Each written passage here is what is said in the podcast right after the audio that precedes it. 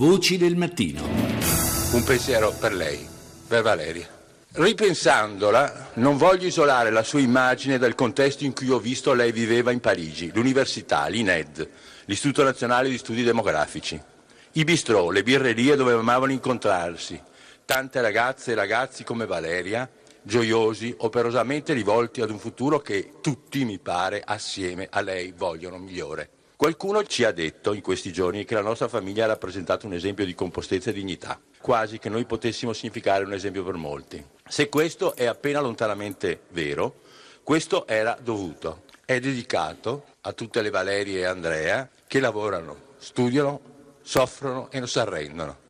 In apertura abbiamo voluto ricordare Valeria Solesin, la ragazza uccisa dai terroristi il 13 novembre al Bataclan di Parigi. Lo abbiamo fatto attraverso le parole che le ha dedicato ieri il padre nel corso della cerimonia funebre che è stata celebrata eh, a Venezia, un momento certamente di dolore, ma che anche grazie alla partecipazione di rappresentanti della comunità musulmana è stata anche una preziosa opportunità di dialogo. Nel frattempo, però, il terrorismo ha continuato a fare vittime. أريد بعد التشاور مع السيد رئيس مجلس الشعب والسيد رئيس الحكومة أني أعلن عن è la voce del capo dello Stato tunisino, Beji Kaid Essebsi, che dopo l'attentato di ieri pomeriggio contro un autobus che trasportava militari della Guardia Presidenziale ha annunciato la proclamazione dello stato d'emergenza nel paese per 30 giorni. Nell'immediato il provvedimento è stato accompagnato anche dall'imposizione di un coprifuoco notturno che si è concluso da poco più di un'ora. L'azione terroristica è costata la vita a 12 soldati. Ed ora qualche titolo tratto dai TG internazionali. BBC. It happened first thing this morning.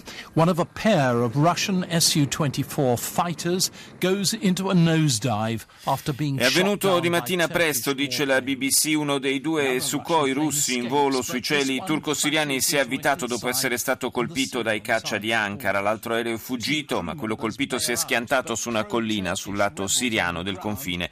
I due piloti si sono lanciati con il paracadute. Uno di loro è stato ucciso probabilmente mentre era ancora in volo volo, l'altro sarebbe stato ucciso poi a terra. L'aereo russo, si domanda la BBC, si è davvero introdotto nel territorio turco. I turchi sostengono di aver avvertito i piloti per dieci volte in cinque minuti che si trovavano troppo vicini al confine. I russi invece sostengono di non aver mai superato il confine, che è una zona peraltro oggetto di frequenti eh, attacchi contro le posizioni dei ribelli anti-Assad. Al Jazeera.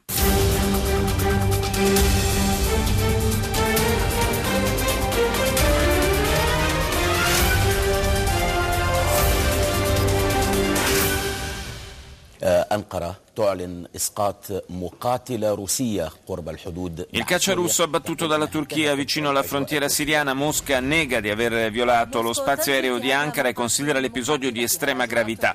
L'opposizione armata siriana afferma di essere in possesso del corpo di un pilota russo. Attacco suicida uccide tre persone in Egitto in un hotel di Al Arish nel nord del Sinai. NBC From NBC News World Headquarters in New York, this is NBC Nightly News with Lester Holt.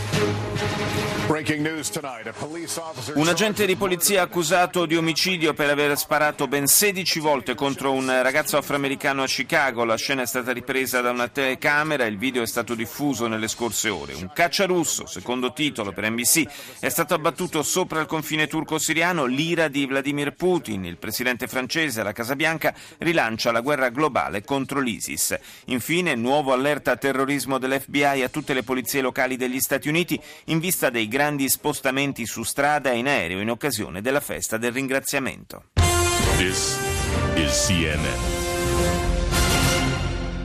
We are following two big stories at the moment for you. The downing of a Russian warplane in Syria near the Turkish border and protests happening right CNN segue naturalmente gli sviluppi dell'abbattimento dell'aereo russo per opera dell'aviazione turca, ma dà molto spazio a una vicenda di cronaca interna, cioè le proteste a Chicago dopo che la polizia è stata costretta a pubblicare un video shock risalente allo scorso ottobre in cui si mostra l'ennesima uccisione di un ragazzo afroamericano da parte di un agente. Il filmato, molto violento, è stato ripreso dalla telecamera a bordo bordo di una vettura della polizia che si trovava sul luogo.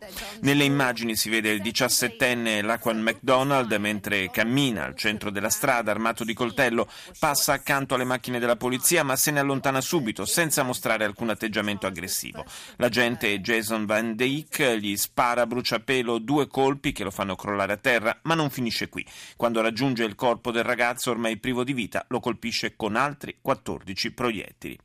Il poliziotto è stato accusato di omicidio premeditato e ora rischia da 20 anni di prigione fino all'ergastolo. Franz Van Catra. Vous êtes bien sur France 24. Bonjour, bienvenue si vous nous rejoignez. Dans l'actualité de ce mardi 24 novembre, un attentat en Tunisie, au moins 12 morts dans l'explosion d'un bus de la garde présidentielle. Attentato in Tunisia, almeno 12 morti e 16 feriti nell'esplosione di un bus in pieno centro nella capitale. L'attentato non è stato ancora rivendicato. Aereo russo abbattuto dalla Turchia, un pilota morto, proseguono le ricerche dell'altro. Le Nazioni Unite chiedono di fermare questa escalation tra Ankara e Mosca. Washington conferma il sostegno alla Francia nella guerra contro il terrorismo e l'ISIS. È l'esito dell'incontro tra François Hollande e Barack Obama alla Casa Bianca. Ci spostiamo in Corea del Sud, a Riranga.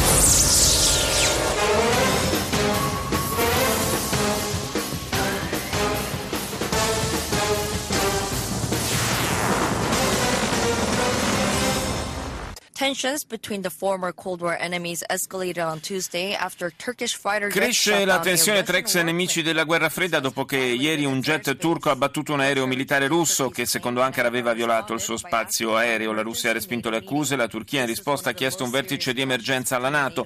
Questo, dice Arirang, è uno degli attriti più seri in 50 anni tra paesi della Nato e Russia. Scrivendo al Consiglio di sicurezza, della, eh, eh, Consiglio di sicurezza dell'ONU, Ankara ha spiegato di aver abbattuto l'aereo russo che aveva sorvolato per 17 secondo il territorio nazionale per un'estensione di circa un chilometro e 600 metri e aveva ignorato ripetute richieste, 10 in 5 minuti, di allontanarsi.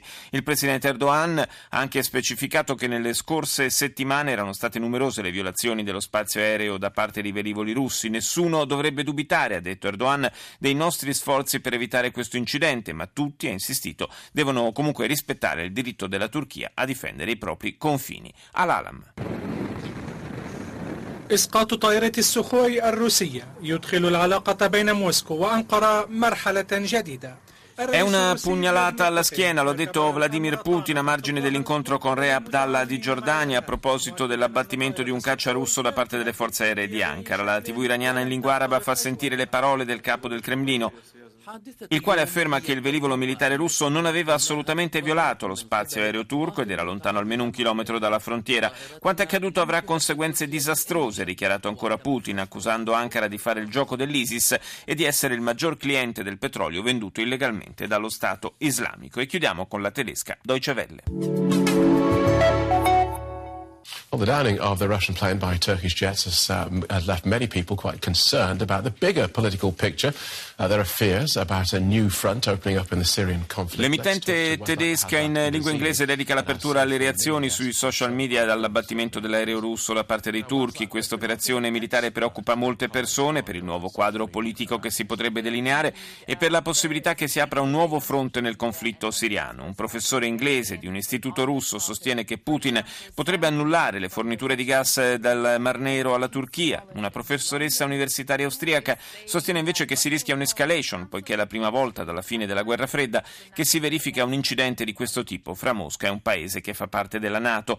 E un esperto militare dagli Stati Uniti sostiene che questa vicenda potrebbe mettere a rischio il dialogo di pace per la Siria che viene portato avanti a Vienna. In generale c'è tanta preoccupazione e non a caso uno degli hashtag che circolano maggiormente in queste ore è Terza Guerra Mondiale.